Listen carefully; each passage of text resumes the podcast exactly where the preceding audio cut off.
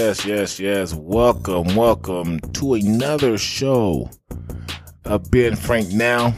I'm your host, Frank, and we have, of course, we're taping for Sunday with Stallings on Saturday. So I kind of get the days mixed up. I'm sitting here rambling and stuttering around because I'm taping for Sunday, but today is Saturday. But hey, we have um, Mr. Carl Williams on and Mr. Gregory McMullen. Brian gonna be stopping by soon. Just gotta wrap up a few things, but um, hope everybody's doing good on this beautiful, interesting week. I think we're in the last week of August. Yes, we are in the last week of August. Um, it's been an eventful week. I am trying to segue over to a sports topics um, show, but for some reason, each week news keep popping up. I can't focus. I'm trying to focus on one show because I'm doing this by myself. I mean, with of course millionaire too, but I'm just kind of doing this by myself. And I was getting things together. Everything was going the right. Artwork was ready to come up, and boom, we had some more news. And then, as you follow me on Facebook page, I throw some bait out there. Everybody's biting. So you know, we had to jump on the air today to talk about it. So let me welcome in Mr. Gregory McMullen. Greg, can you hear me? Yes, I can hear you, oh, sir. How you doing, big bro? Oh, shit, how you doing, buddy? Man, like you said, we trying to segue and talk about some positive stuff, and the negativity keep popping up, man. Man, it's killing. It's like whack a mole. Remember that little whack a mole? You whack one, another one pop up. You whack one. He's like, damn, can't be no one. So you put your hand over all of them, and then this machine explode. It's like. Oh yeah, man. it reminded me of my old car I had back in high school. Damn water hose busted up, had a hole in it. I put a duct tape on one, damn hole came up on the other one. I take duct tape that, something else pop up. I'm like, damn. But yeah, it's gonna be a good show, man. And, um, Mr. Carl Williams, how you doing, young lady? I'm doing well. Good deal. You you having a good week? It's I'm I'm here. It's a great week. I understand. I understand. Greg, we missed you last week, man. Wish you were here, but I know you had some things you had to take care of, man. But hope everything's going good with both of you guys and guys. Oh, I'm no sorry. Hell yeah. Oh yeah. Stall's gonna be stopped by um, later on. He just texted me, but um, man, what an interesting week. You know, let's jump right into it. Um, I said something on Facebook and said something about and we need to go back to. Um, I think a lot of people rather go back to the Jim Crow era. But before we talk about that, though, the reason why I ta- say that is because of the shooting that took place um, in Kenosha, Wisconsin. I try to refrain myself to looking at the video. Then all of a sudden, I had to look at it. I told myself I ain't gonna look at it. I ain't gonna look. You know what I'm saying? Like it's like the George Floyd. I still haven't seen the whole George Floyd video. I'm not gonna lie to you. I'm not watching from. I, I just can't do it yet. But this one, I was like, I ain't gonna do it. I ain't gonna do it. Whatever, whatever. Then all of a sudden I watch. I'm like, damn. I think Greg, you sent me a copy of the video also, and then Takara sent me a copy also, and I'm like, man, what the hell? No, no, no, no, no, no, no. I didn't because I didn't watch it. Oh, okay. You didn't. Okay. You no, man, I got so many videos this past hey, week. I did. I know I did. I still did. I watched it and I said, wait a minute. Okay. Okay, that's one truck, two truck, three, tr- four, five police car well, okay, wait a minute, hold on. exactly. He did. I heard gunshots, see people screaming, then I hear more gunshots, and then I'm like, okay, people screaming, he doing it, cops, he doing it, and cops is like, that's like my little brother, he didn't do it. Who you pointing to? You know, the white dude. Yep. Nah, it couldn't be him. I think that's my cousin. Who was it again?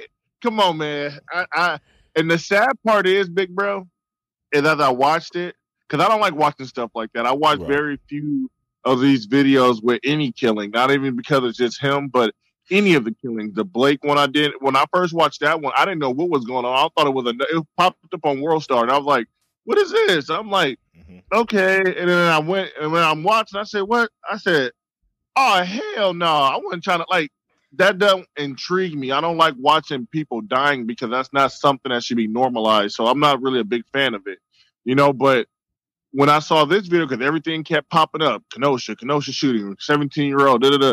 I'm just like, what the hell are they talking?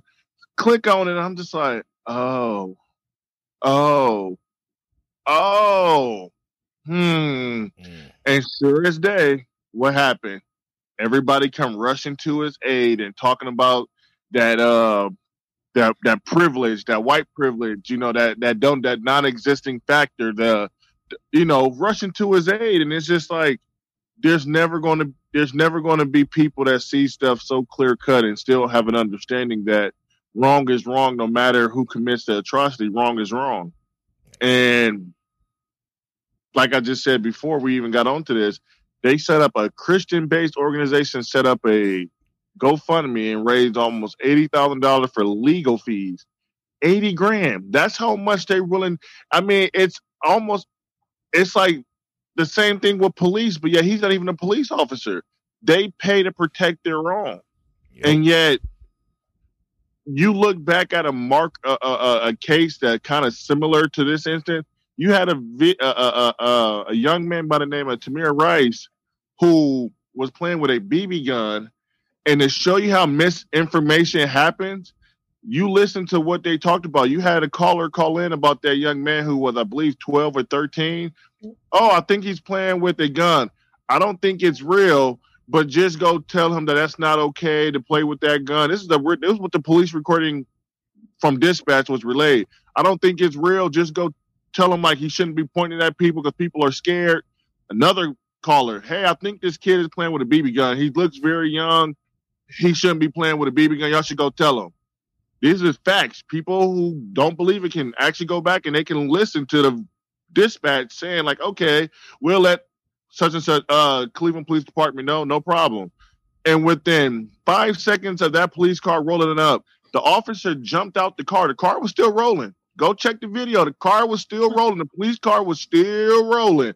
And that young man got shot dead. And yet Officer didn't get in trouble. Justify, oops, we forgot to relay the information because it was on a different call log and this, that, and the third.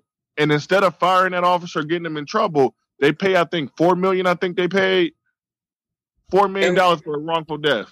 And I think they suspended the dispatcher or fired the dispatcher. Yeah, exactly. I think they suspended or fired because they didn't relay the proper information. But it's like, no, y'all just point the blame on the person who takes the call, but the fact is, even in the first call, it was relayed. I think it's a BB gun, but he's scaring people because he pointed at them, and people don't know if it's real or fake. But I think it's not real. So even the message that received from the first call was accurate, you know. But let's fast forward now. You got a young kid who traveled across state lines with a rifle. His mom also emphasized his mom. His mama. His mama decided I'm gonna drop my baby off to be a a, a, a Batman. be what Batman? Uh, and, and and and aided him in his crime by saying, "Yeah, load up your AR-15. You're not supposed to have. Drive you across state line, and I'm gonna drop you wherever in the midst of all this nonsense." And I'm gonna. And then when something happened, you know what? What? What he was defending is. Wait a minute. So you telling me he went into the fire and didn't expect to get burned, didn't want to cry wolf. No, they don't know. And that's what all of these people are doing because Trump's speech is pretty much condoning it. And you got to be careful with that, though, Greg, because that's that's another tenet that they're using or a premise and saying, oh well, if these looters and these rioters weren't out there, he would have never felt the need to go um, show pride in his community and to bear arms. Hey, but you know what's funny when I tell people that? Hell, we got wars going around. There's wars going on in this world. They can just join. They want to go shoot some shit. Go over to Iraq and Afghanistan and, and all these other places. They want to go. I, I see their ass ain't going over there. Right. If they want to be Call of Duty warfare up, shit, take your ass across the sea, join the military, do it the proper way. You know, but my thing is, like you just said, the car that, that's crazy. It's like they want to find every avenue because let's take there was a case in Omaha. I'm from I'm in Lincoln, Nebraska. In Omaha, there was a young man who was defending his bar who wasn't supposed to have the gun, ended up killing. I don't know if it was one or two, but I know for sure it was one. And they pretty much said it was self-defense because he was knocked to the ground and this, that, and the third. But my thing is, as a citizen and as police officers say to us, if we watching somebody with a gun and they're using it, are we supposed to be innocent bystanders and that bystander effect? Or are we supposed to say, you know what, I'm gonna try my best to take hold of the situation because it could get out of hand because hmm, we are in America where there's a lot of mass shootings going on. we are in a place where gun violence is heavy. So if I see somebody with a gun and I'm behind them and I sneak up on them to try to subdue them and or take the weapon, I'm feel like I'm doing my my duty as a civilian to stop a threat. Or should I just go and run and hide and just say, hell, he just shooting everybody. I didn't want to try to help. I mean, that that's the situation we're in. So know, go ahead. I'm sorry. Go, go ahead. No, sorry, no, Frank. No, I was going to take y'all back in the past because I want to get refreshing up. I mean, like I said, I'm learning from you guys, and my bad for not doing my homework because I didn't know he gonna throw that name out there. But give me the rundown about Tamir Rice. I I know. I, don't know what happened. I know the young man got killed, so I'm gonna say I don't know what I don't know. No, I don't know the truth, the logistics about everything. But what happened with that that situation? Um, Greg it was a 12 year old boy Okay. in Cleveland, Ohio, Okay. and he was walking around this neighborhood with a BB gun. The BB gun was all black, and the orange piece that's typically on the end of most airsoft guns, it wasn't on there. So it just looked like a regular handgun. A person called police dispatch and said, Hey, uh, there's a kid out here. He looks young. He's playing with a BB gun. I'm pretty sure it's a BB gun, but he's pointing it at people and it's scaring them. Can you just have an officer go out there and kind of tell them, like, that's not the way to do things? That's not right because you're scaring people. That was the first call. Another person called and said, Hey, a kid's out here playing with a BB gun. You should tell him to cut it out because it looks real and he shouldn't be doing that. So the first call went out and the officer received it. They went to go see where he was at. Tamir was at a uh, Mr. Rice was at a, uh park, sitting down at the park. Just you know, he didn't know somebody called the police on him. And as the police rolled up, they never received a second phone call to pretty much reaffirm, "Hey, it's a BB gun. Just proceed with caution, but it's a BB gun. Just tell them to cut it out." So by the time they got up to the park, the officer, it was a camera at the park. And I don't know if the officer knew it was a camera, but the, he- the officer rolled up. And by the time he jumped out the car, he didn't even like, Oh, Greg, you hit your mute. He, hello? Yeah, you hit your mute button. Go ahead. Okay. He got out and shot the young boy. Within five seconds, you watch the video of it, from the time the officer pulled up into the frame of the video to the time he was shot, it was a matter, of, I think, five seconds. It wasn't no put your hands up, drop the gun. It wasn't pull your gun out. It was straight pop, pop, pop, gone. You know what? And I see why blacks are. Um, I see why black folks are pissed off because we are getting. You know, everybody like, well, why didn't you comply? Why didn't you comply? Their rebuttal for this case is what? Why was he out there playing with the gun? Is that what it is? Yeah. And when I mean they, I mean white people. I'm just be flat out honest and blunt with it. So I'm just getting sick and tired having um hearing that hearing white folks want um, black people to justify every damn thing that happens when it comes to these type of situations. And I'm thank you for um, filling me in about that. Go ahead, Takar. I'm Oh, sorry yeah. to cut you off. It's okay because I've now forgotten what I was going to say. Oh,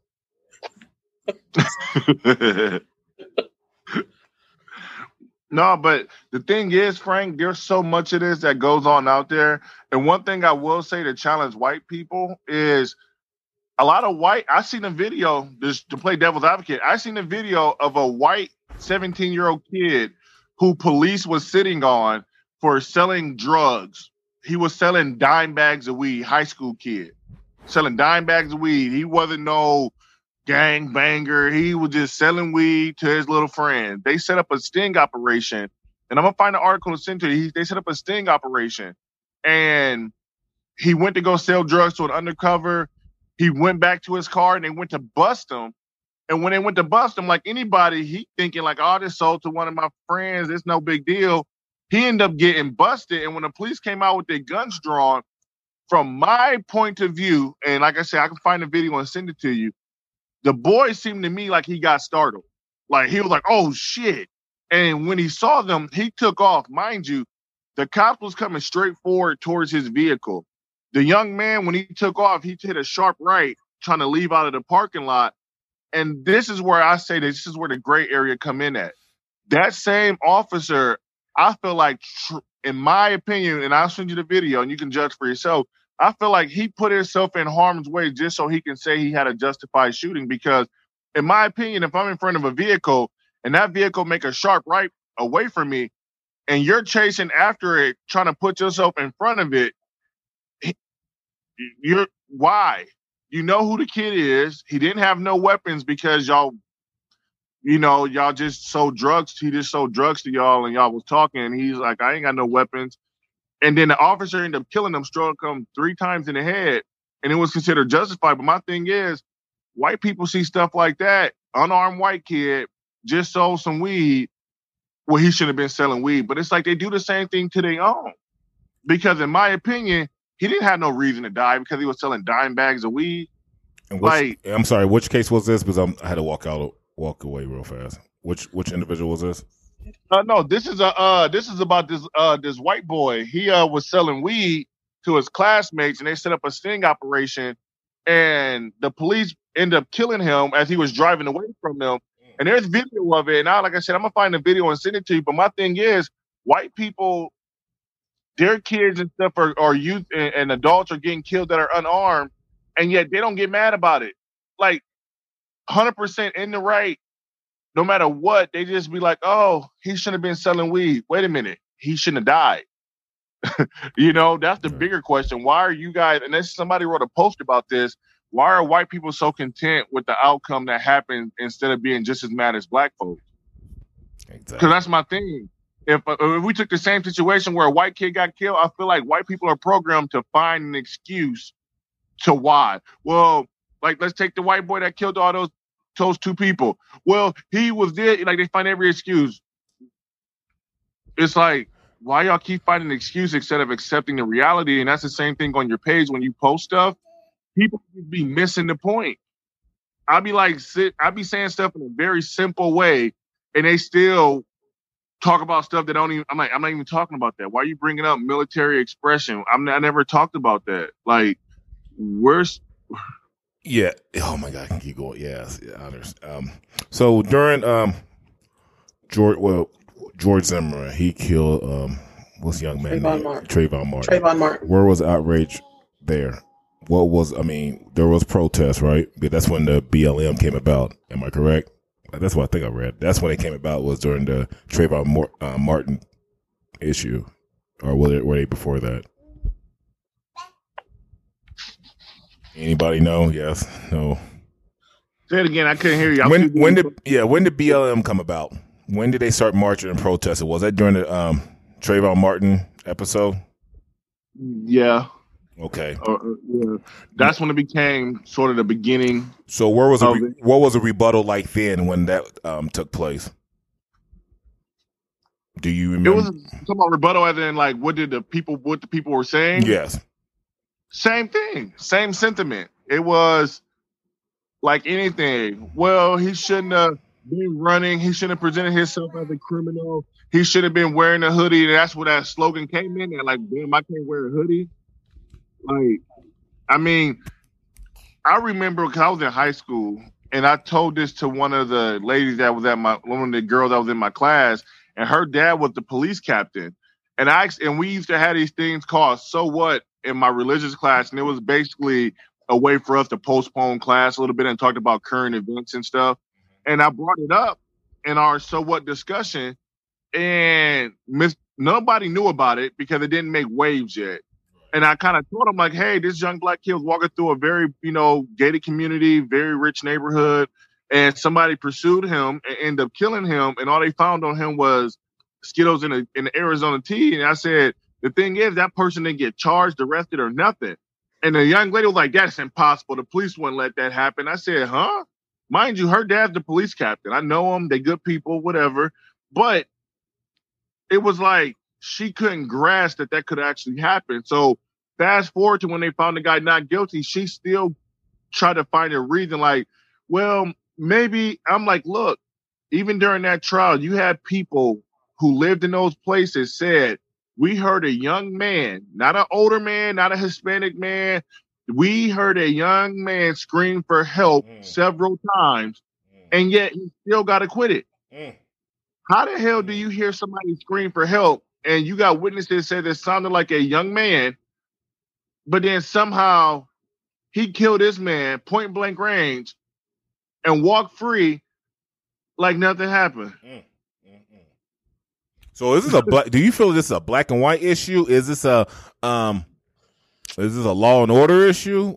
I mean, because uh, let me backtrack what I said. I said white people this, white people that.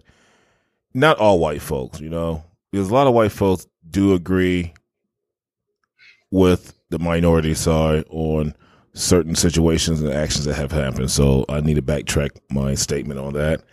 As in, there's some blacks that kind of agree that dumb situation should have happened, especially this past week when um, Blake was shot, what, seven times in the back? Yep. How is that justifiable? After looking at that video, you know, I went on Facebook and I said, hey, maybe he should have complied. And then I started thinking, then I started reading, watching the video again. And I'm like, damn, no, he, what the hell, you know? And then you sent me a video about another incident when um, the guy was in the truck. Oh, you Yeah. you saw that? Yes, yes. And I'm like, damn, you know, that dude got a fair, you know, he he didn't get touched at all. So I, I don't I don't know. I am really confused on this situation, you know. I really am. Um could there have been a better way of handling this? Yes, but seven times and I didn't realize there was kids in the car too. It I don't know. Um I don't know. I, it seems like every month we're always saying something about proper training. This shouldn't have been done. It started to become a reoccurrence every single month. You know, and if I put myself in that situation, hell, I'm a six foot five, 370 pound now, black man. um, if I get pulled over, I know what's going on in this world. I know what's been going on. Am I to be scared? You damn right I'm gonna be scared, you know? But I'm not to put I'm not going to do anything to put myself in jeopardy of like, you know, not being able to go home and see my family or friends or talking to anybody. You know what I'm saying? I'm going to comply with the officer. Hell, I'll probably put my hands on the steering wheel, you know, very submissive, look, letting everybody, let them know, hey, you know, I'm, I'm going to comply with anything you say. Why didn't Blake just comply? Why he had to go to his car? That right there, as an officer, I can see why he shot him. But people want to argue with me about that, which they rightfully so, and make good points. What are you supposed to do? Let him go to his car? You didn't know what he's grabbing for in the car. How can you defend that? So we got 10,000 different reports. Yeah. So this is my thing. When we watched the video where the, and we got now eyewitness account from two different neighbors, one who was ex law enforcement, the other one who's been a long term resident. And this is my thing. If the police is called and they said people were fighting, there's a disruption, a disturbance, okay, police respond. Similar situation. If Mr. Blake was part of the altercation and they wanted to speak with him, okay. Or was Mr. Blake the target of that phone call where they're like, hey, Mr. Blake, or black guy, this, that, and the third, described him perfectly. He's out here beating up on somebody or doing this or doing that. We don't know. And then he was the focus of why they were there because he was committing a crime. And then when they try to approach him, he basically became belligerent towards them. Then yes, those do tell two different stories. Because if they were there because of him, because somebody called that knew him and said, "Hey, he's committing this crime, he's doing X, Y, and Z," and then he failed to comply and failed to obey the the actual criminal charges of uh, disobeying a lawful order. Sounds like something my mother would do. But at the same time, if he was the one, according to eyewitnesses, he wasn't even in the altercation. He was breaking it up. And then the police came and was like, "You better not move because we know who you are. We didn't deal with you before because of, uh, as as they would say, your past criminal history." Okay, if he like, I ain't got shit to do with this. I'm out of here. Fuck no, y'all ain't about to get me. I ain't do it. I'm gone. No, the hell you went. Get your ass back here pulling out guns. And he like, I ain't even do shit. What the hell you doing? And then pop, pop, pop, pop, pop. Okay. you see what I mean? It- it's like there's something in the human psyche that doesn't allow certain things to happen the way we think it should happen. Because people always say, you just gotta comply and listen. Yeah. yeah, if we all complied and listened, we would have never gotten in trouble with our mom and dad, our teachers, our grandparents. Like it ain't normal for people just to comply by default. Like it's that's not a normal. How many times has your boss said complete this or do this or do that, and you kind of just, uh, I'm gonna get it done. I ain't gonna listen to you right away. Whatever. Like I get it done on my time. Like until it's crunch time, and then you buckle down and you know you do what you got to do. But my thing is, people make it seem like being, and I'm gonna use the word submissive or or or less than. People think that that's the norm when it's not, because at the end of the day, you, you can say what you like, but there's people who be in that situation. Like I, I sent you that video. There was a white guy cussing out the cops saying he's going to kill him and do all this, that, and the third. The police didn't shoot him. He was threatening. he was in his truck. You don't know what was on the other side of that truck. The police couldn't see it because it was bolted. It was kind of lifted high. And just like the other incident I sent you, white girl, female officer telling this guy with a knife in his hand, put the knife down, and he ended up chasing her, trying to stab her, and she shot him one time in the leg. So my thing is, we can always show situations that are very similar, but the root of it all is he just should have complied. Well, there's been a lot of people I can tell you three off the top of my head that did comply and still got murdered. So what? Mm. What's the? There's there. You know, may I remind you, Philando Castillo, like in front of his daughter in the back seat. Hey, I'm a licensed gun owner. You told me to reach for my license. I'm gonna do what you said, officer. I'm not like we're good. We're not doing nothing. Shot dead in front of his his wife and his kids, but all he needed to do was comply. And guess what? People still found an excuse. Yep. When, when, when maybe he should have had it in the lockbox. Oh, come on, man. But my point is, when we look at that video, it's hard to say exactly 100% what happened. All we can do is speculate because I didn't see videos online where they're like, look, he got a knife in his hand. No, those were sunglasses, guy. What are you, what are you talking about? Oh, the so police, they, they were sunglasses. Yeah, the police sit out on a, uh, it was a police report, not a police report, let me rephrase. The media outlet from there sent out a report that said they did not find no gun on him or in his vehicle. All he had was a knife in his vehicle. That's the last I heard. Cause like I said, I don't keep up with this stuff. Like, oh my god, let me see what's going on. Oh, uh, that's right. No, I just simply wait till everything come out, and when they finally make something available, I'll read it. In that same article, they talked to the neighbor who was a lifelong resident there, and they talked to an ex law enforcement guy who was also there to witness it. And the police department there released a statement that said all they did was found a knife. But my thing is, we would never actually know what goes through somebody's mind and stuff. That's why I don't. I always say this. I don't knock what police officers do, but my thing is, don't become a police officer if you're going to be gun crazy. If you're going to be, oh, I'm gonna shoot first, then figure out what's going on. Because in that case, then y'all just y'all judge, jury, executioner. Y'all, y'all don't, you know. Oh, I went to that back alley. I know what's going on. I got scared. Oh, I shot. Oops, I killed somebody. That's it. Because oh, well, he justifiably fired his weapon because he felt threatened, because he felt scared. I mean, come on now, like that, that, that right there don't make sense. And that's why a lot of people hate these stand your ground laws is because that gives citizens the same firepower as police officers. And I don't think it's right. I don't think it's right at all because now you got people, like you said, trying to be vigilante, Batman and shit, who putting themselves in danger just so they can cry wolf when they do something. You know, that ain't that ain't cool, you know. And that's just my take on it. And like I said, I don't know what that man why he didn't comply, why he didn't obey that lawful order, but I just know that seven times in the back and all you recover from the and they didn't say where and that's the thing about it. They didn't say where the knife was located. They just said, "Oh, we recovered a knife from inside the vehicle," as if exactly, like you know, like it was on, like it was on a driver's seat or somewhere yeah, with like, oh, that oh, vicinity. It could have been on the, underneath the driver's seat. He could have swiped. Like, you know what I mean? They could have found it in the trunk for all we know. Exactly. right. but that's my take on the big brother. So a couple things. I'm sorry.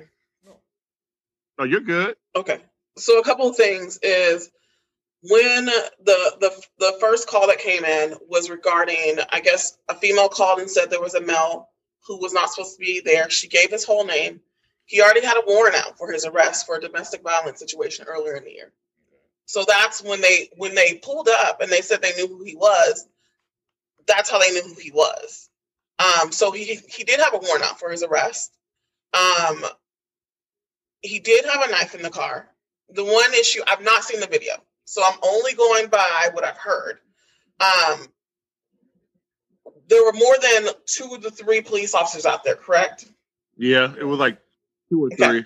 So my whole thing is from the description that I've gotten is that he had more than they had more than enough time to tackle him, to use some other type of tact- tactical move or display of force rather than seven shots in his back. Um, the only thing I've seen is a steal of them grabbing from his shirt. That's the only thing that I've that I've seen is a picture. So I do think that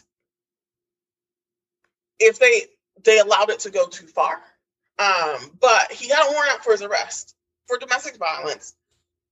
The sad part is the girl who called knew that um, because it was domestic violence against her. Um, and I think sometimes we have to stop before we call the police.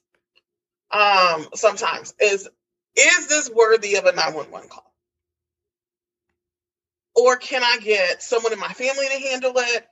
Because the other thing I've heard about the video is was the girl was there a woman saying no no no no don't do it or something like that to the police officers?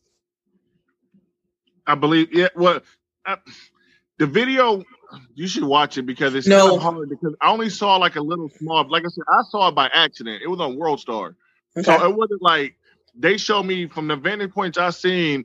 It was like the police was on the opposite side of his car talking to him, and then you see him kind of. I didn't even know the police had a gun in his hand. I don't know if he pulled it out already and was already out. I, I don't. I can't even tell. All all. I know is he walks around in front of his vehicle to the driver's side door, and I see the police kind of running after him, grabbing his shirt, and then I see him like getting ready, like like he was about to go into his car, and all you see is like you see like the six seven shot.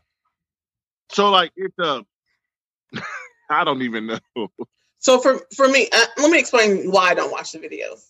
Um, we have a sordid history with. Um, you said you kind of mentioned it earlier about making death um, nor- normalizing death. And the other reason why I don't do it is if you look back in our history, in America's history, when they were lynching people, it was a spectator show. Like people came and like took photos and bought postcards and mailed those postcards to family members.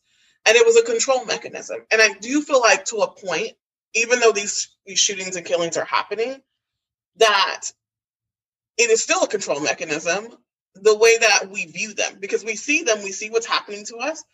But then on the other end, people who agree with the officers or the, the use of lethal force um, without proper protocols find as a control mechanism as well to say, hey, that person still gets off, so do what you do. So I struggle with, yeah, I want to know what's going on. However, for my own psyche, I, I won't do it. Like I just can't watch another person die. No, that makes perfect sense, and yeah. and I find it strange, like you said about me. I, I say I think we find a way to make that normal, but the fact that you brought up what they did back during Jim Crow era and before that, when they were lynching people, setting them on fire. Let me say, I'm say people, black people, when they were lynching them, setting them on fire, and doing all kind of stuff. It's weird that we post death as if no regard to the victim. Yep. Like like and, and and obviously people can say it's a different comparison, but you don't post stuff about any other type of crime that's been recorded, but yeah, we post the most severe, heinous thing a person could do, which is kill somebody, and we post it online like no big deal. And then that's when you got people who see the cops killed that in word he was justified. Like then you got people running away with it, and I think like now that's an issue because people who get off on that kind of stuff now they got all kind of videos. I mean, it's it's it's like, oh, which one do I want to watch today? Okay, we got this, that. Okay, we got hell, we got a 175 different videos we can watch of black people getting killed, and it's like that's to me. I find it weird that we even allow that stuff to be out there, and obviously you can't censor it, you know. But to some regards, I feel like that's how you make it the normal because you see it and be like, oh, okay, another one. like, well, you know, no, that's weird. Well, we got Mr. Stallings here right now. You know, he finally joined the show. So, um, actually, I've been here for the last five minutes.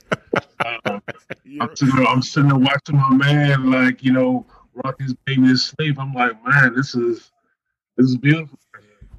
I know, man. Uh, got uh, dealing with the teeth now, man. She cutting teeth. And sp- oh, and got a fever. Yeah, that right there, man.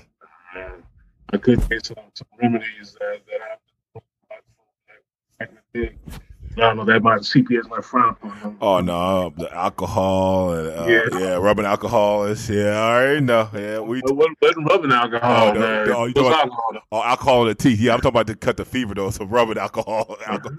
but yeah, hey man, you hearing the topic we're talking about though? And um, what's your take, B?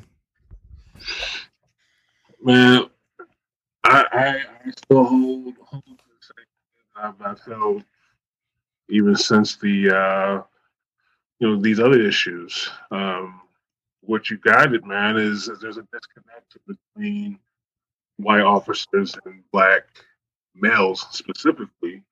Um, you know, the the narrative that's presented is that black people don't like cops and white cops hate black people. Mm. So when you put those two together, you have a very contentious situation. Um, and so the the unfortunate thing is, is that you comparing like, yeah, but white boy does this, da, da, da, da, da. Well, there's not a narrative out there talking about white people killing cops or hating cops. You don't hear about. It might be small pockets here and there. I might talk about I hate, you know, whatever. But you don't. But you know, there's not songs about it. There's not like people on TV and talking about. You know what I'm saying? So so there's that narrative that's not there. Um, but it's kind of like this here. Like I, thought week, the most the most um, feared breed of dog that's out there is the pit bull.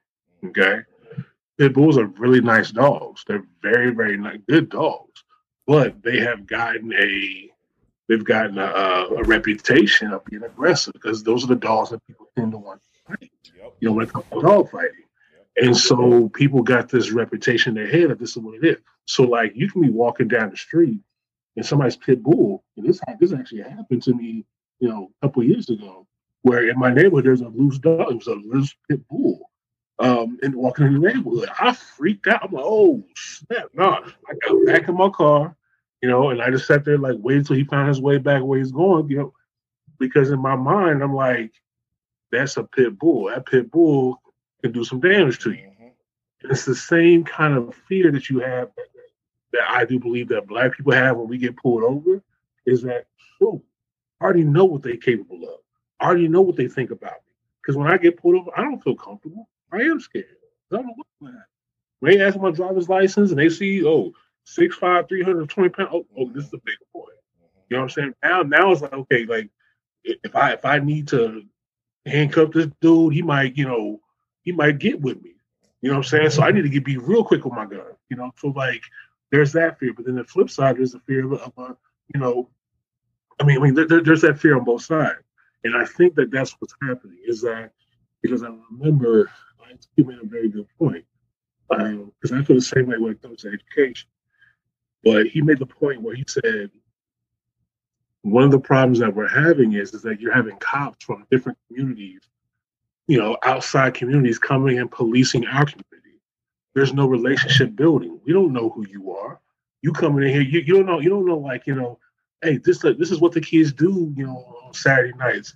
You know what I'm saying? Like, you know, come be a part of the community, come and play basketball with us, come and, you know, hang out with us and talk to us and do something with us outside of just coming here and policing us. And so like there's no relationship building. The same thing you have when it comes to, like I said, in education. You know, you know, you can have, you know, you, you can you can have a urban or predominantly black and brown school, But then you got teachers that come in from suburban high, you know, coming from the suburbs who don't really truly relate with those kids, and so therefore they come in with their with their perceived thoughts of these kids, and they teach them in that way. You know, and these kids, you know, whether they understand racism or not, depending on what age they are, they already have a perceived thought that, oh, this is a white teacher. Oh, well, she's racist. You hear it all the time, like, oh, she's racist. You know, so it's like if we are going to allow to keep having this racial divide or keep ourselves separated um, and not be able to come out of our own personal comfort zone to come and address and come to talk and be able to relate with each other um, or relate with other people that don't look like us then yeah, we're gonna keep having these situations because all we got to do, all, we have to, to live off of, this fear. This fear has been perpetuated by not just the media, but this fear has also been perpetuated by, you know, black culture. Yes. You know what I'm saying? Like, like I said like a couple episodes ago, like, you know, we talked about this. Like, you know, Ice Cube, you know, came out with that song, you know, Cop Killer. Then, you know, NWA came out with, you know, F the Police. And then, then you got, you know, ever since then, you start having like every little other little references talking about, you know, you know, uh, uh, Public Enemy. You know, I'm saying like there, there's all these references that the police are against us. So that's indoctrinated. That's indoctrinated into our brain, and cops know this. You know, and so now we have in situations where you know nobody trusts anybody. So let me ask you this then also be why do um I ain't gonna say a majority, but why do a few white Americans think blacks aren't patriotic. Because I'm starting to notice because patriotic kind of tie in with law enforcement. Why is this the stigma of blacks don't believe in being patriotic? They don't believe in American flag, blah, blah, blah, blah, all that bullshit nonsense, you know?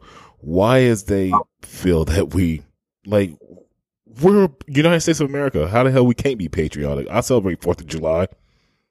Why is that stigma upon black folks?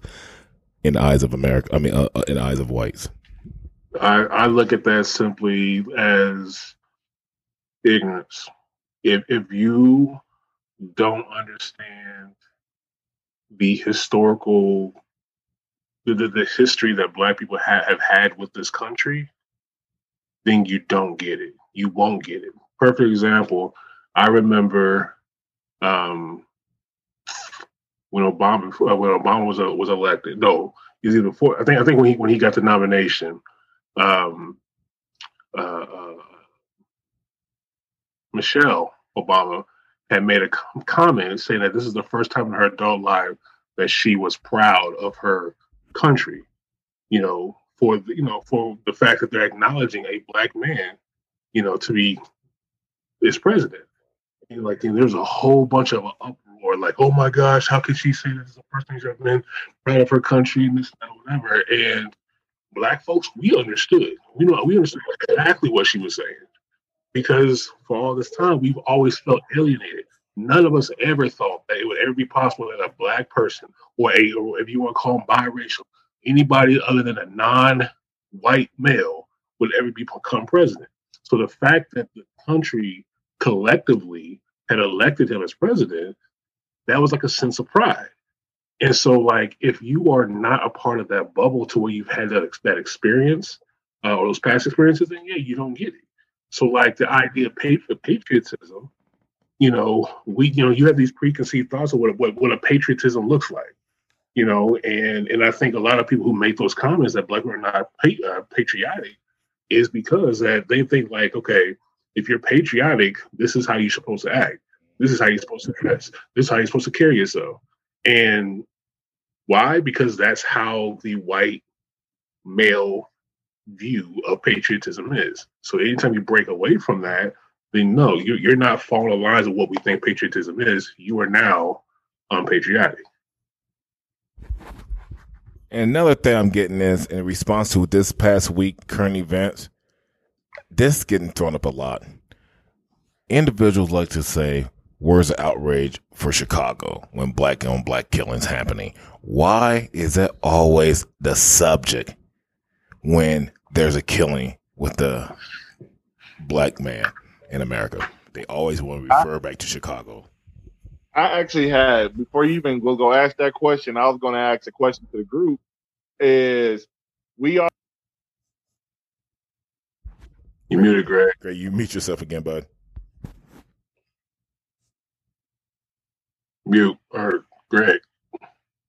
Bro, I need you to look at the screen. back to places like uh, Hey, Chicago, hey, Greg. Greg, Greg, Greg, Greg, Greg, people there and Greg. Start back over. You muted yourself, bud. oh, I hate this phone. I need a new He was, phone. he was on a roll too. Yeah, Yeah, you were.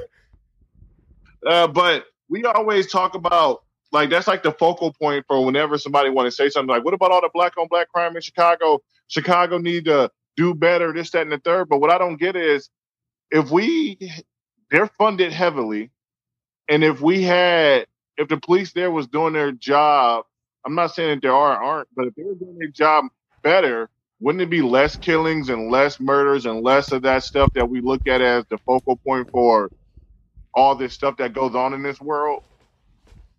I mean, cause like I look on the news sometimes and it was like, oh, it was 87 shootings, and I'm just like, 87 people got shot. And the first thing I think about is, okay, 87 people got shot. Chicago kind of big, but all the area that they talk about is the South Side. Where the police at? So my thing is, this is how I feel.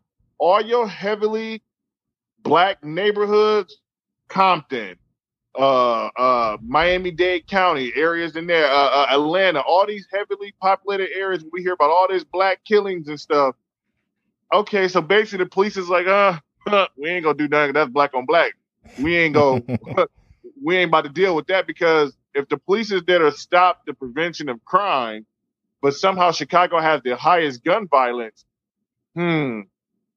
Can't you can't you solve that gun violence? Somebody got to be shooting. Can't you go like that's what I'm just trying to figure out. If if Chicago, which it ain't if Chicago, sometimes be having 100, 200 people shot in the weekend. Mm. I mean, and people be like, oh, they call it Chiraq. How you call something a war zone that's in America, but yeah, we ain't doing shit about it. Exactly. So my question to y'all is, do y'all think the police force is really underfunded or they just don't give a damn? Because it's like, huh, them black folks, whatever. Because if this happened in the Hamptons, if this happened, you know, in one of them affluent neighborhoods, hell, you don't even got to hear a shooting. It could be a loud argument, and the police gonna beat it and squabble that with like five cars. So my But thing is, to, do y'all think they allowing to- it?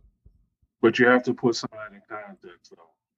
when you talk about if you when you come when you if you want to compare and say this stuff is happening in the Hamptons, Beverly Hills, you know wherever, you have to understand too that typically people who are in the Hamptons or whatever they they come from money. So therefore, somebody somebody care. You know they they people people there gonna be people who are actually gonna care about their lives because they come from money. Okay, a lot of these shootings that are happening in our in our urban neighborhoods, a lot of times they're related to each other. There's a lot a lot of these shootings are drug related, gang related. So let's be completely honest. Let's be completely honest.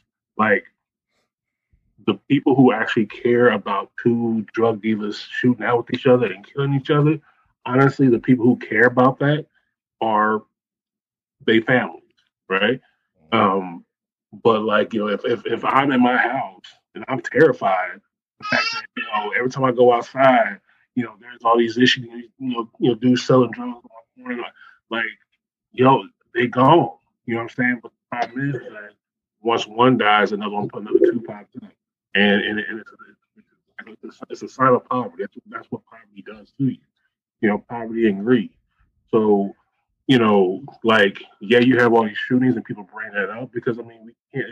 It's a valid point. Let's keep it real. It's a valid point that you know we talk about Black Lives Matter, but then yet there are people in Chicago who they they are they are addressing that issue. But the problem is, is that if I'm on the outside and you're yelling at me talking about you know, I'm the reason why, you know, black people are dying. You're, you're blaming me. You're blaming me. You're killing black people. The, the police are killing black people. But then I look behind you and I see you killing yourself or you killing other people that look like you.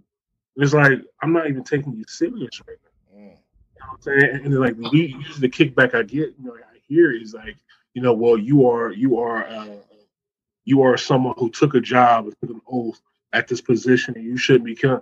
I get all that, but let's keep it in reality. The fact of the matter is, is that on a higher on a, on a higher rate, okay, there are black people in, all around the country that are killing. The, Are we are killing ourselves over a cop killing a black. So therefore, it's like they're they're looking at us like we're not taking y'all serious because look at how y'all treat yourselves. Y'all treat yourselves like garbage. Why why should we care? You know what I'm saying? Like like like like we like we don't we don't like as a whole. A lot of us don't conduct ourselves as as civil people. You know what I'm saying? You can go and, and, and that's and that and that's the thing. Because I think Frank, you're gonna get into this talking about you know what how you like your coffee and all that stuff. Yeah, yeah. But like, but like the there are certain pockets within the black community, you know, they glorify the being a nigga. You know what I'm saying? Mm-hmm. Being ignorant. You know, be you know, and, and so and so when you when you live in that life, you clearly are not valuing valuing yourself. So therefore, if you don't value yourself, why would anybody else value? So you get shot by a police officer, they look at like you just another nigga. You know what I'm saying? That's the only time we don't want to be a nigga is when, when a cop, when a cop Exactly. But see, the thing is with that narrative, that that's not this. this hmm, how am I, what I'm saying is, if my job as a police officer is to serve and protect, I don't care what the area it is. I'm supposed to serve and protect. I'm not supposed to say, well, since I don't care about y'all sales, then shit, whatever. I mean, my thing is, if we as a country talk about police, serve and protect, and yet we always go back to these hot zone areas that have a whole bunch of killings, and yet nothing's really being done about it because it's happening every week, every other week. You hear about 50 shooting, 75 shooting.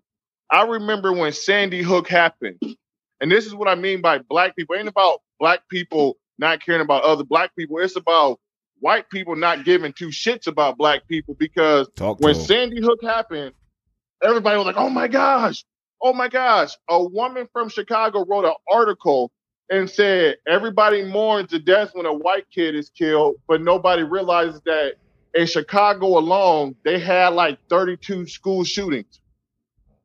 Wait a minute. They had 32 school shootings and nobody said nothing because who gives a shit about the black people? It ain't even got nothing to do with black people caring about black people. We talking about children, schools getting shot up, and nobody heard about it. But yet Sandy Hook, a very nice school, white kids, they get shot and killed. Not everybody is national news. They talk about gun reform policy, talk about everything. But my point in comparison is, and this is as black people as a whole, black people, even if they don't appreciate what their people are because of whatever means, the fact of the matter still remains it's not a level playing field, but at the same time, we can't keep saying because when Sandy Hook happened, everybody felt sad. Blacks, whites, mixed, in between, everybody felt sad. But this woman was getting to the point. That's every day in Chicago, and the police force, the, the mayor, nobody's doing anything but just saying, we got to do better. We got what, what is doing better? You telling me 82 people get shot and nobody get arrested, nobody know nothing? The police nowhere to be found. Oh, well, well, well, but see, but see, but again, see, that's what we talked about last week. Nobody getting arrested. Look, Greg, you already know what's the what's the code in the hood when it comes to police. Do you talk to the police? Let's Well, keep it real. Let's keep let's keep it real.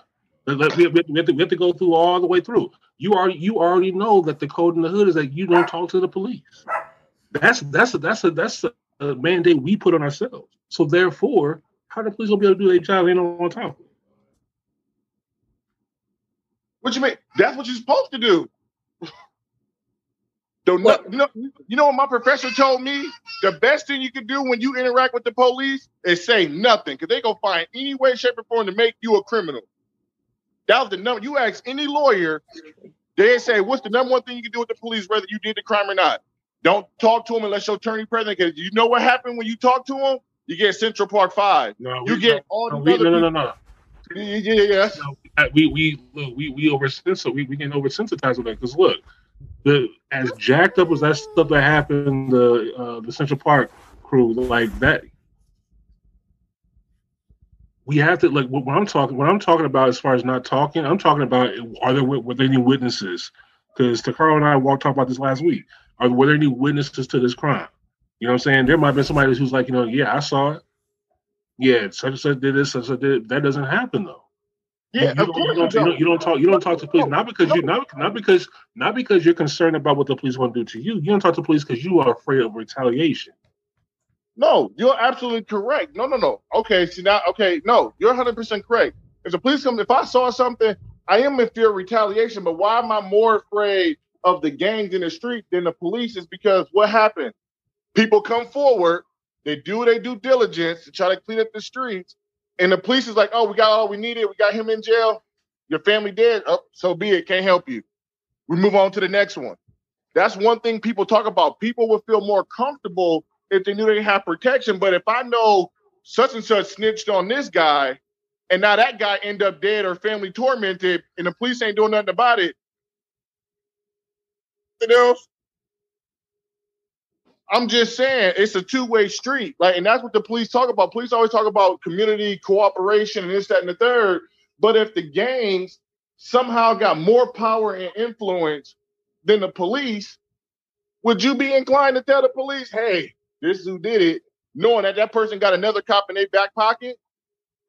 I wouldn't feel safe. I wouldn't feel comfortable. But my thing is, this ain't just an opinion. This is stuff that's been written about, talked about, and displayed throughout American history with people snitching on people, and somehow there's a mole inside the precinct that's leaking information. Now people then got death threats and, and can't get witness protection and everything else. My thing is, and I and I and last week's topic is one that I wanted to talk about, but I couldn't because of some stuff. But you're right, it is a two-way street with the code of silence. It is.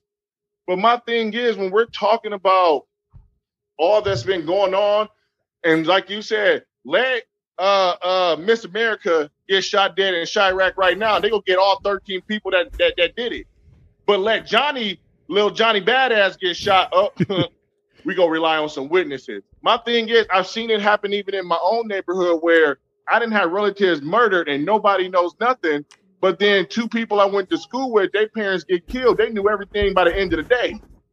So my point is, is what I'm talking about is, is it a level of interest that goes into finding or or catching the criminals of certain crime when it's perpetrated against people that look more like them? That's all I'm saying. Because when it's, I always joked, I'm like, why is it when white people get killed, they find out everything, but yet when black people kill other black people that may be drug dealers or gang bangers, we don't know nothing. I mean, uh, we ain't gonna say nothing. I mean, I mean, we, we I mean, we gen- we generally speaking here because I mean, there's clearly you know unsolved cases for white people. You know what I'm saying? And, you know, there's, un, there's, there's, un, there's unsolved case for black people, but I think ultimately, and from my perspective, is, is that if you don't value yourself, then why would anybody else value you? You know what I'm saying? Like, like I, I think that's I think that's like it, it's almost the same thing you see, like you know, in schools. I mean, just to be completely honest, and even to the listener, I'm gonna let y'all know if you're not involved with your child's education, okay, those te- a lot, a lot of them, not all teachers. I don't know what to say this, but there are some teachers that was like, you know what, this parent clearly don't care, so I'm not even to stress it. I'm not to worry about that child because they mom and daddy don't care. So it's the same idea. Is that like if if you if you clearly don't care about your neighborhood, you clearly don't care about you know about about your your community, then why should we? You know what I'm saying? Y'all want to kill yourselves? Whatever, kill yourselves. Because it's your job. Because because because because no, but look, but look, this It's your cop, this cop cops want to go. Look, cops want to go home to their families too. They want to go home to their families Right, and be a safe job, too. bro. So I, why why why would I need to go lose my life for a bunch of people who don't care who No, don't care about that's the problem. That's listen. It's like me being a doctor, and I'm like, he morbidly obese since he didn't care about his weight. I ain't gonna fix him. So what? That's bullshit. But You- you hold on. But wait one second. You but where is the onus on your accountability? Like That is. You- It is. I just said if I'm a doctor and I'm in a, morbidly obese. no, no, no. The coming in and the individual's accountability. The individual's accountability. That's my point. It, what I'm saying is accountability is accountability. There's no such thing as group accountability versus individual. What I'm saying is if my profession calls for me to keep the peace in the neighborhood, that's what I'm called to do. But that's not what they're called to do. They're called to protect. But think about it. I can't say I'm a cop, but since they don't care, I don't care. But they're called to protect and serve. So it does. It does come, and this is, I think, where Republicans, Republicans, and Democrats are very different. You have to have an individual accountability. Like as yourself, what what do you hold yourself accountable for? So I'm gonna take it back real quick to Sandy Hook. The reason why Sandy Hook, Columbine, the the large, um, oh, the one in Florida, I don't remember the name of it. The reason why they got so much media attention was because in those neighborhoods and in those schools, those type of things didn't happen. Whereas, like you're talking about in Chicago, they're having all these shootings.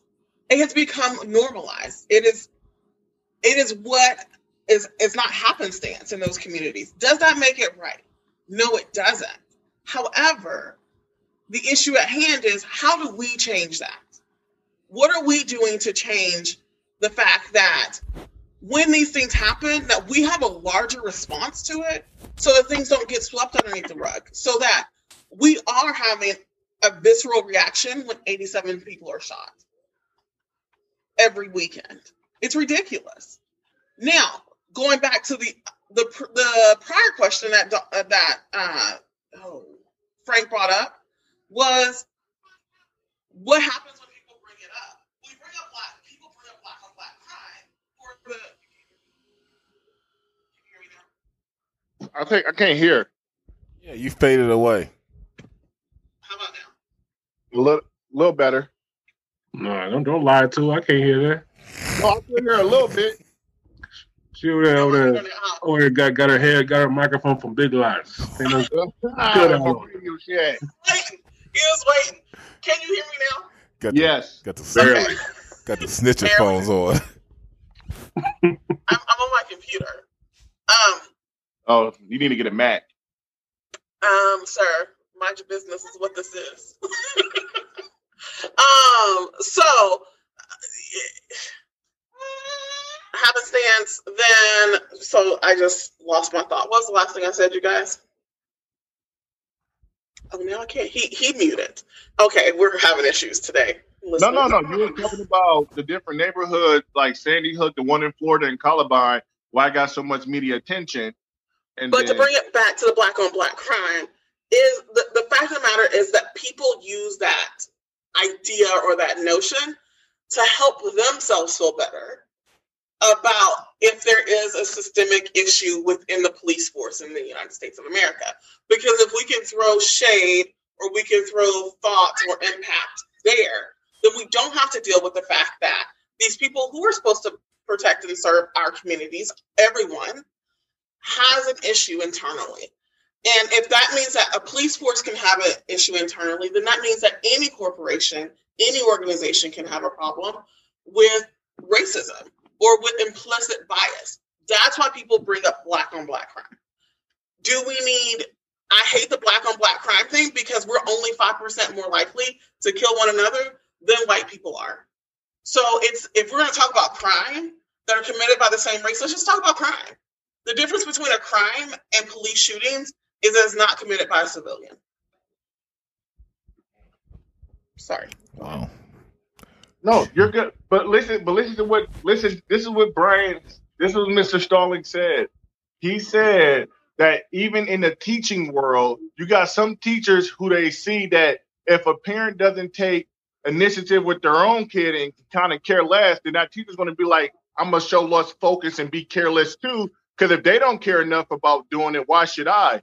My thing is, you join a profession.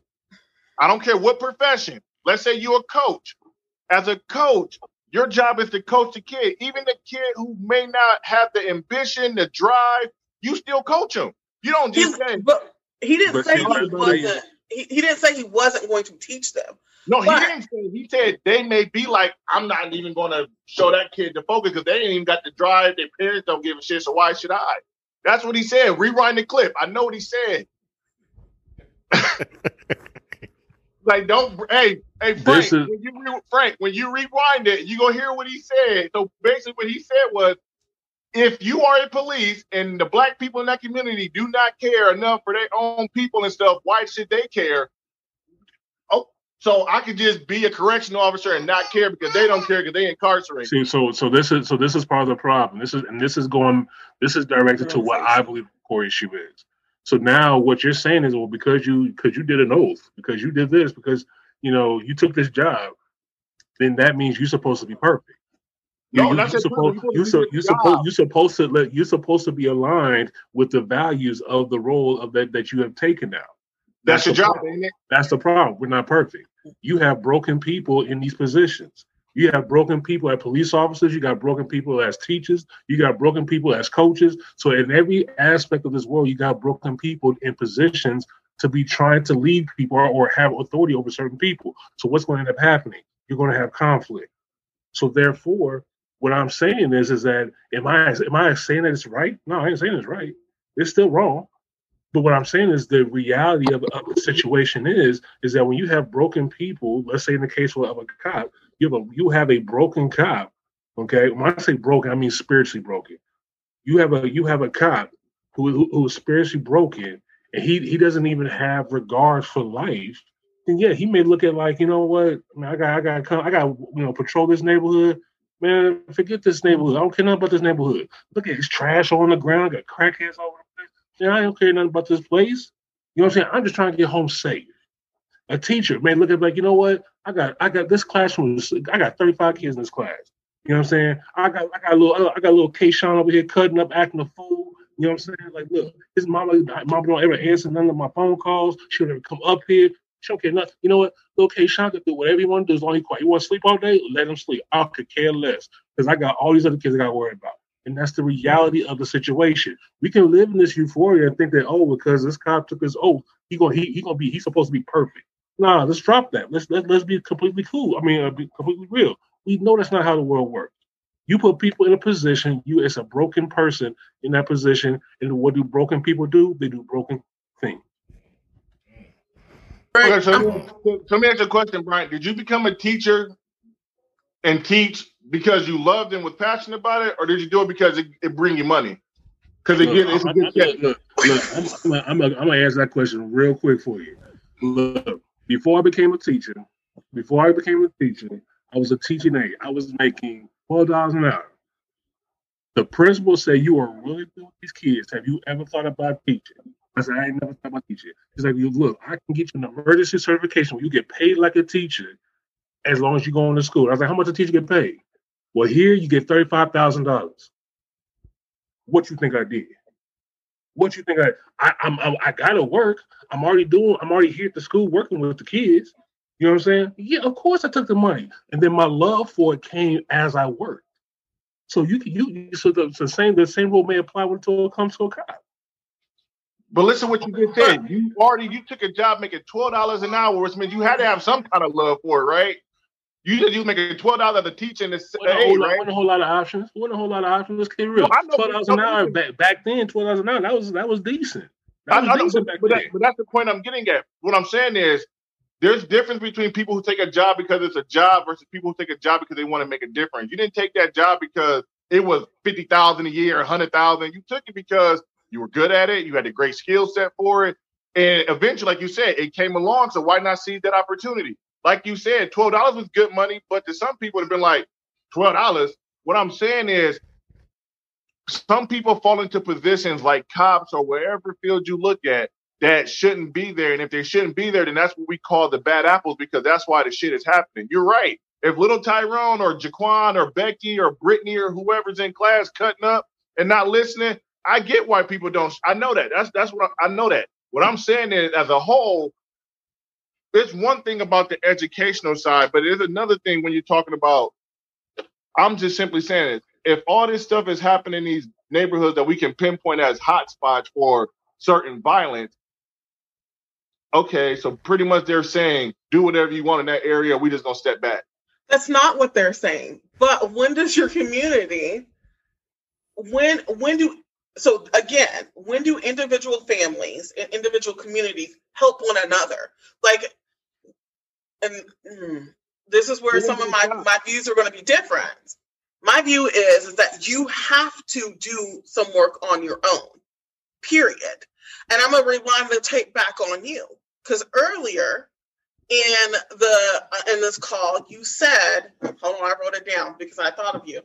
You said sometimes we, when our boss tells us to do something, when you were talking about the shooting of Blake, like we have a delayed response and we'll get to it when we get to it. That's the same thing with every job. So whether whether you're a police officer, like you can't pick and choose what positions you have a delayed response for, or it's okay for you to have a delayed response for. So is it okay for the police officer to have a delayed response? And if it is, why is it okay? And if it's not, then why is it okay for there to be a delayed response somewhere else? We're talking about my comment earlier where I spoke on the fact that it's not normal for people to comply and it's not normal for people to be submissive. You're absolutely correct. I stand true to that. What we're talking about is, hey, there was a there's 87 shooting this weekend. Hey, police force, what are we going to do about it next weekend? It's not. It's not just the police force though. So, it is so, not. So, okay, so if it ain't the police force, what are the civilians in that city? Because I'm not. I'm pretty sure the woman living in the brownstone ain't like, I'm cool with it. what can she do? She can go to the town hall meetings and speak to the people. No, exactly what Brian is talking about, and Brian called me to task for. What can happen is when you see something, you say something, and we don't. Like last week, I was all about, yeah, mm, for my safety's sake, I'm probably not going to say something, and I still hold true to that. I ain't gonna lie and try to change it now. I probably would not say anything out of my own safety, but I have to own the fact that it affects my i am affecting my own community. I'm doing that. I'm making my community less than by not opening my mouth. Yeah, we, from, we just, we just, we just got we, we, we just got look we just got to get off this kick man and keep blaming white people for all of our issues. Like it's frustrating man. It, it's, it's very frustrating for me because we us four we can have a conversation about the issues that's in the black community. And i don't think any of us would actually deny that. The thing is is that the minute that a white person does something okay to one of us then we're up in arms. Why? Because we're still we're still connected to the idea that we're victims okay? So that the, so the situation that happened in Wisconsin that was messed up. But like i heard judge was talking about why didn't he comply why did and that right there? I, I specifically had a conversation um, with one of our uh, uh, administrators about this issue a few years ago um, about compliance. Like there is a there is a problem. There is a huge problem in our schools right now where kids do not want to comply to authority. Okay, you see that at a small age, and it gets worse as a kid as kids get older, and it perpetuates to the point to the point to where it's like I don't have to listen to you. I'm gonna do what I want to do. It's kind of like when he walked away from what did that what did what did he think was going to happen? You know what I'm saying? Like wait, like did you think that the matter was going to be a good ending? You know what I'm saying? Like we have to be smart about things. If you know that there's a, if, if you truly do believe that there's an issue with police killing black men, I'm sorry. If I'm afraid of something, I'm not going to push the button. I'm not going to fan the fire. I'm not going to put myself in a situation where I can lose my life. So back to my analogy I used about the pit bulls. If I truly believe that this pit bull could bite me, guess what? I'm not going to kick it in his mouth. You know what I'm saying? I'm not going to throw a rock at it. When, when it's when, when it's, you know what I'm saying? I, I'm not going to do that because I because I already have that fear. And so when you're just walking away from the cop and the cop's telling you to stop, then you what you're doing is you're saying is that I I don't care nothing about what you got to say to me. I'm not afraid of it. So therefore, is it really a concern that we have about cops, uh, uh, police brutality, and all that stuff, or do we have an issue with authority? I think it could be both, though, Brian. I think that you have cases where it isn't about um, wanting to exhibit that I control the situation or the narrative, or I can do what I want to do but I think there are definitely some cases where there has where there have been. And oh, I think there, absolutely. and there, on the other hand, there are some where Philando Castile should not have been killed. Philando Castile, no, when he said he had a gun, he should have been removed from the car. He should have been pat down. They should have asked for the firearm.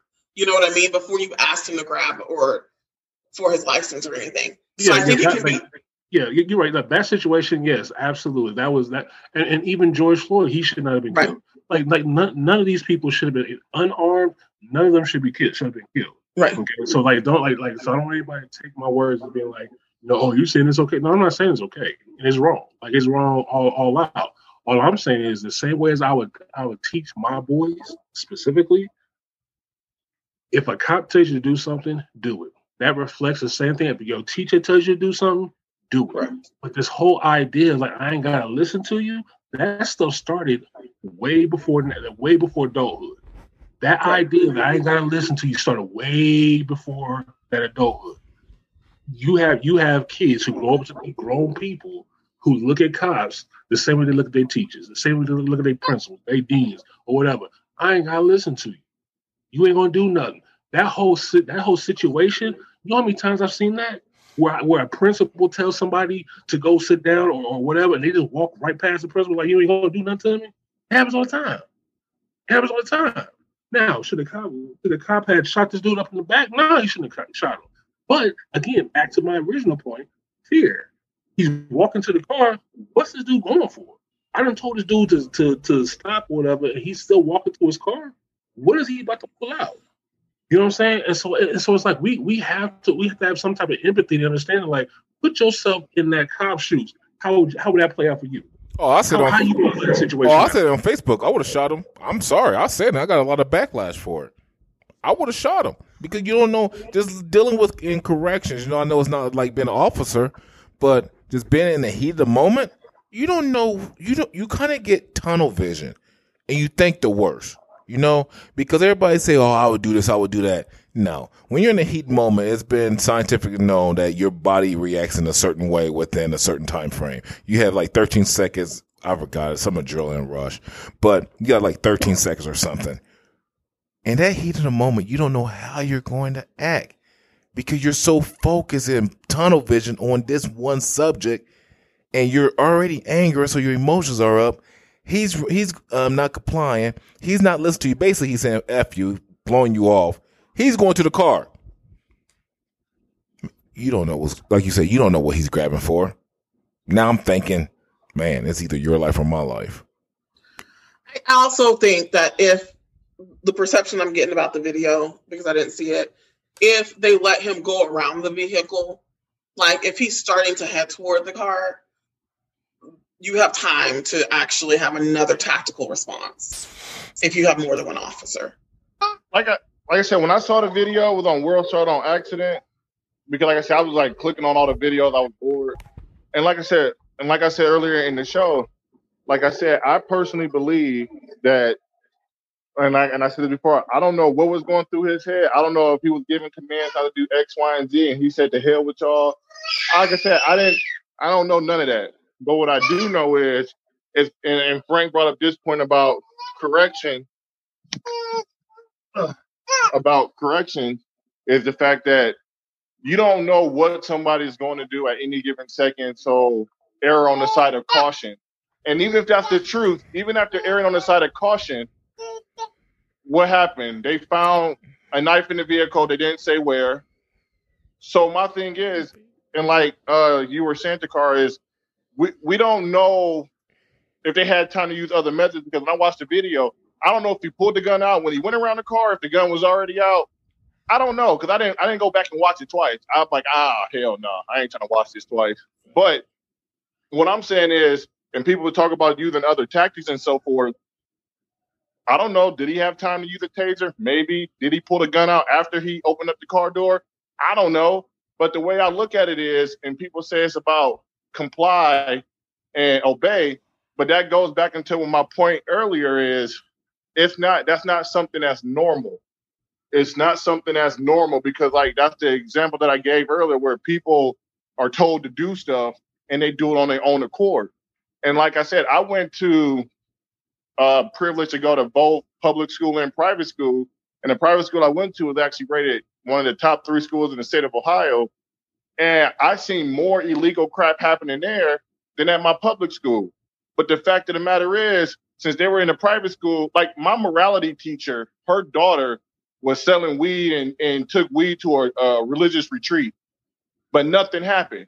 It was the craziest thing. She was selling weed brownies to the. I'm not lying. I swear to God, my morality. think about it. Morality teacher's daughter selling weed brownies to the kids. But the point I'm getting at is you have those same kids in private school or white kids doing the same thing black kids are doing, but yet the difference is the white kid do it, it's like, uh, mm, but the black kid do it, it's oh hell no, nah. he ain't shit, he ain't gonna be shit. The hell with him, forget about him. And that's my thing. Just like the, the, the young boy who went across state lines with that gun. Dead wrong, but guess what? Everybody found an excuse for him. Black people don't get those excuses. Because my thing is, like y'all said, Philando Castillo, he shouldn't have been killed, but he's killed. Tamir Rice shouldn't have been killed, but he killed. And there's other people, Oscar Grant, you know, hell, even still, we're debating the Breonna Taylor issue. So my thing is, and Frank know because we both were in, in, corrections. Let's hypothetical with this, Frank. How many uses of force you didn't had? Good amount. Yeah, Texas. Shit, yeah. So just imagine this. Tell me if I'm right or wrong. As correctional officer, we're dealing with people who are been sentenced for murder, rape, arson, some pretty badass dudes, right? Yeah, yeah, yeah. Okay, so that same person we escorting, put them in their room, and they talking about they go kill us, kill our kids, and all kind of crazy stuff. We ain't heard it all. Oh yeah. Okay, now we got to be out on the yard with that person. Okay. Okay. Now watch this, Frank. You finna laugh. That same person said it's gonna kill you, this, that, and the third, blah, blah, blah, blah, blah. Yeah, they walk past you. What's up, man? And they say, I'm about to kill you right now. And you, and mind you, we don't see no weapon. Nope. You start beating the shit out of them. watch this. What's about to happen? Watch this, Frank. What's about to happen to you? What's that? I said after that whole situation that happened, and they call you up to the office and they review footage, and they say, "Why did you beat the heck out of such and such?" What you gonna say? Oh man, he man, I'll make up some bullshit. You know he. I mean, no. straight up. You want to know the truth? Okay, but my point is, after you tell them he said all this, that, yeah, and third, me, yeah. documented and everything, if there was no weapon recovered, and they look at that video and you beat the hell out of them, what you finna get? Oh man, suspended.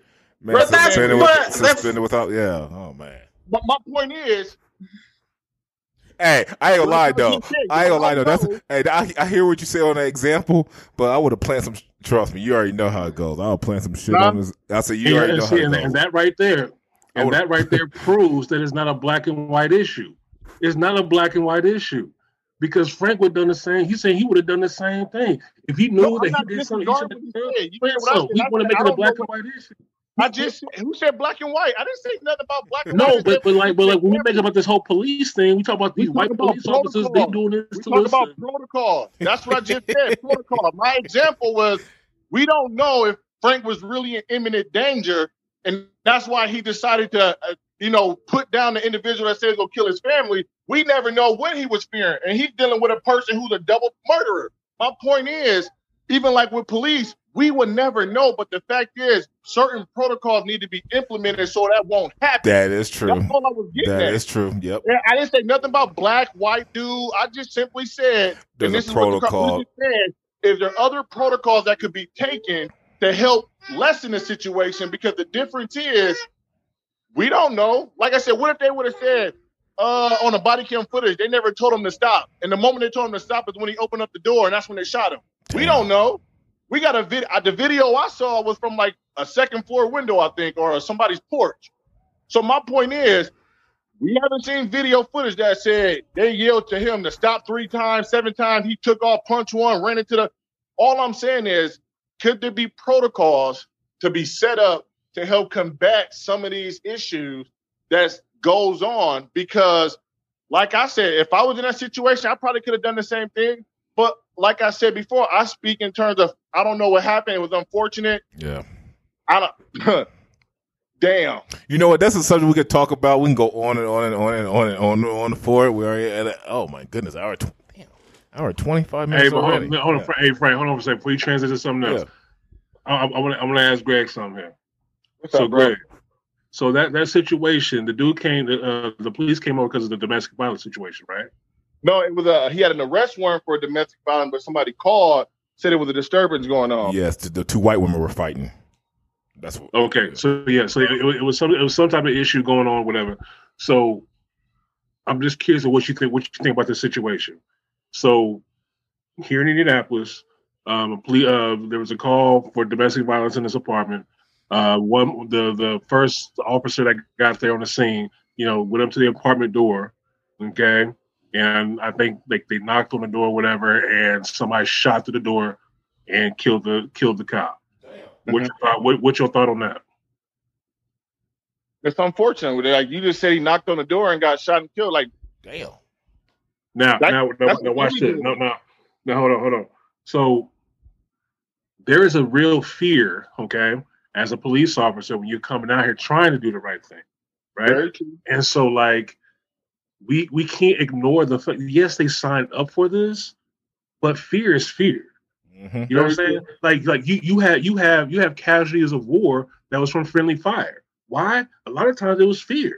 Like I didn't, I you know, I, I I heard a sound. I started shooting. You know what I'm saying? We don't hear about that, but it happens. You know what I'm saying? Because fear is real. People want to go home back to their families. Yes, sir. You know what I'm saying? So so like th- th- this is this is what this is what's this is what's crazy though. So hold on, I don't know if y'all can see it on this video. 'Cause y'all know y'all- yeah, yeah, yeah. Um, that was um, that was last year, right? No, this, this is in April. Oh, Black- she's black the woman. with the daughter. Yes, yes, Right. Yeah. Black, black black woman got shot and killed. You don't Yeah. hear nothing about it. Within the black community, you don't hear not a word about it. I remember that. Not, not a word about it. We talk about Breonna Taylor and all that stuff, whatever. We don't hear a word about the fact that hold on, this is real. That's what it gets because we we back we backwards. It, it- it doesn't make any sense. You Mm. know what I'm saying? If we about black lives, be about black lives too, even when they cops. You know what I'm saying? We we need we need to be completely consistent on our views on these things. We can't be so sensitive and emotional about every little thing because like we we just going down rabbit holes. Damn, I do remember that. Yeah, that's yes, I remember reading that article this past year. Yeah, it was in April. Yeah, she just had a, she had a um a young I want to say a little she had a little girl or a little girl. Like Mhm, yeah, because I, 'cause I, I think because I, I think uh, before she became a cop, she was a correctional officer. She used to she used to work in a, pri- a women's prison and like uh like help take care of like you know or you like helped like you know the prisoners who have babies and stuff like that. And they ended up naming naming that little facility Yeah. inside the prisons after her. Um, yeah, she had a little baby like you know two, one or two years old. that news died quick. I remember just sitting like for a few Yeah, days and then it disappeared. Oh Gone. man, Shit, I didn't even hear about it. What the hell you it, talking it was about? it, that's, it was it that's was what I'm saying. it was in Indianapolis. I remember it was all on my Facebook. My sister was posting it. I remember reading about that. My mom was talking about it. Damn man, I remember that. Damn, was it April? So I mean, I mean, even, even here in the city, like I mean, it, it hit the news for a little bit, and then you know, I think after they buried her, it was it. That was done. It was over with. Fellas, we can go on this subject. You know, man, damn, I just remember that. That's crazy because I remember that article right there kind of hit me, man. Yeah, Greg, we're kind of touching on stuff we were talking about last week also, and that was good, man. Um, I want to segue over to another topic, but that will be at least another hour episode, and we're gonna, we're gonna save that one. We're gonna save that one. Um, that was good. That was good, Greg. Um, I feel like you still have a lot more in the tank that you want to say. I just feel it. You know, you and Brian, y'all get together, y'all start, and then Takara come in and say her piece. Um, I'm digging it, man. But there's a lot of things I just was wanting to hit on though, and um, you guys hit the key um, points, and there's still so much. I feel like uh, there's like three hours worth, but I'm not gonna hold you guys up today. It's Saturday. You need to go enjoy it. Um, fall time's around the corner. You listen to the Ben Frank Now show. Taping Sunday with Stallings. Then we're gonna go ahead and wrap it up here, guys. You know, and we'll talk off air. Maybe talk about our next show. But um, Stallings, anything you want to say, man? Um, to the listeners and all the crazy stuff that's going on, the politics. I know you, like you said last week, you're not a politic guy, which I totally respect that. But I feel like we're we're we're becoming um, we're becoming divided, you know. And anything you want to say to your listeners out there, bud? You know what, man? We, we What you said? I thought you said something about Stalling not liking politics and not getting into that. he's talk, he's talking. Go ahead, Stalling. But yeah, I, I think you posted this on Facebook and talking about like I think you said it said it said something to the effect of like don't fight over two old white men who wouldn't fight over you and or or something. yeah, something yeah, like that. exactly. Yes, I exactly. mean, I mean, that right there is kind of my my idea when it comes to politics. Let's be completely honest. There's nothing that Joe Biden or um, or uh, Donald Trump is going to do that's going to make my life any better or worse. Exactly. Um, you know, this whole politics thing, this whole race thing, like it, it's smoking mirrors and it's diverting us from the real issues that we got going on. And y'all know as, as a what my view is on that. Um, you know, but like it's it's just one of those things. It's, um, you know, people are dying left and right. You know, going straight to hell, not because not because there's a because there's a Democrat, not because there's a Republican, not because they they, uh, they were black, they was white. You know what I'm saying? But because they they they relationship with Christ. So it's like, um, you know, the the, the matter the matter that we'll be going through and fighting over is just is just diverging. So, but anyways, man, yeah, I appreciate these listeners that you know, listen to, you know each week. Um, again, I gotta keep. I'm gonna keep up doing. Uh, thanking you for the for the platform. You know, this thing, um, for a quiet guy like me, like it's, this kind of gets therapeutic a little bit. Like stuff on my heart and on my mind. Like you know, I'm gonna bring that up in the show week. So yeah, I appreciate the the opportunity. You know, I appreciate you know Takara coming back on, uh, being a consistent. I Yes. appreciate G being back. Uh, Yeah. it's a little weird last last year. But yeah, keep it going, keep it going. There you go. The man himself, Mr. Brian Stallings on Sunday with Stallings. Takara, Greg, anything you want? Any closing remarks?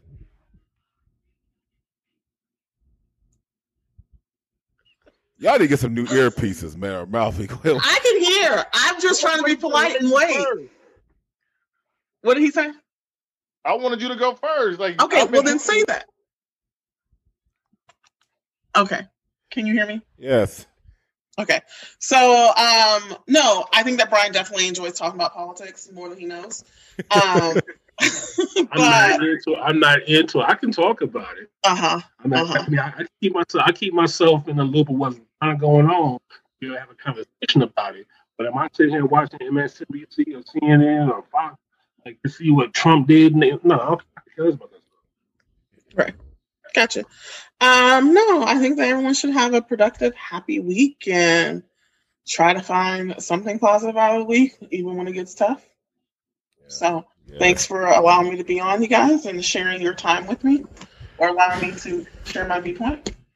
Well, we want you. Like I said, you're always welcome. You know, you're part of the uh, the um, Sunday with tree. I'm one of the fellas too, because I can't even get the correct adjective pronoun. but yeah, we'll definitely be hitting each other up throughout the t- throughout the week. You like how we text back and forth that we don't hear about we don't hear from them till like Thursday and Friday. You notice a trend, right? You'll text on Monday, but we don't hear back to, from them until Thursday. And Greg had the thing co- texting me like six o'clock in the morning, which is three o'clock my time. So it's like, but it's all good though. I'm Oh, just trying to fit it all in. Like Yes. I'm, I'm trying to. good deal. Yeah. We know we love you here, man, and you're always welcome. And you know your lis- listeners want to hear you and what you got to say, let it be known. So we thank you, Greg. Any final thoughts? You like when I write you all those stories and stuff I'll be finding on Facebook. I do, I do, but give me, give me, I read. You know what I'm saying? I give me, give me something to read about, and then, yeah, give me something to read about, and give me something to um keep stirring the pot on Facebook about, like I've been this whole week. So yeah, I really do enjoy it, man. But No, but for real, I like Yeah. this group. I like the conversations. Hopefully, we can have some more. Um, I felt like it was short today, but I know my daughter running around yelling at me. That's why I keep muting my phone. oh, it's all good, man. It's Saturday, man. You know what? Yeah, but um, I appreciate the conversation. Like Brian said, it's kind of like therapy almost, where you can kind of vent some of your frustration and have a honest debate. And obviously, I've been more active with responding back to people on your posts and stuff, just to kind of pick Yes. people's brains and so forth. But uh, you know, I enjoy this. I'm glad we can keep it going, and uh, can't wait for next week's topic. Yeah, maybe next week's topic can be how women judge men. That might be that might how women view men. The the the the the real the reality versus the myth. I think that might be a good subject right there. Yeah, I got Takara With three men on the No, podcast. I'm trying to find another. I'm no, I ain't gonna do that. Um, I'm neutral. I'll stay back. You know, I kind of like stir the pot though. See, you got you got to be very strategic about about how you going to uh, that panel together. You need to get you uh you need to get you a single white woman, a single black woman, and you know, Well, a couple Takara- single, single, single, single What? men. There you go. Find me, find me some females that's willing to come on the show. If you're listening to the show, you want to get on the show and talk.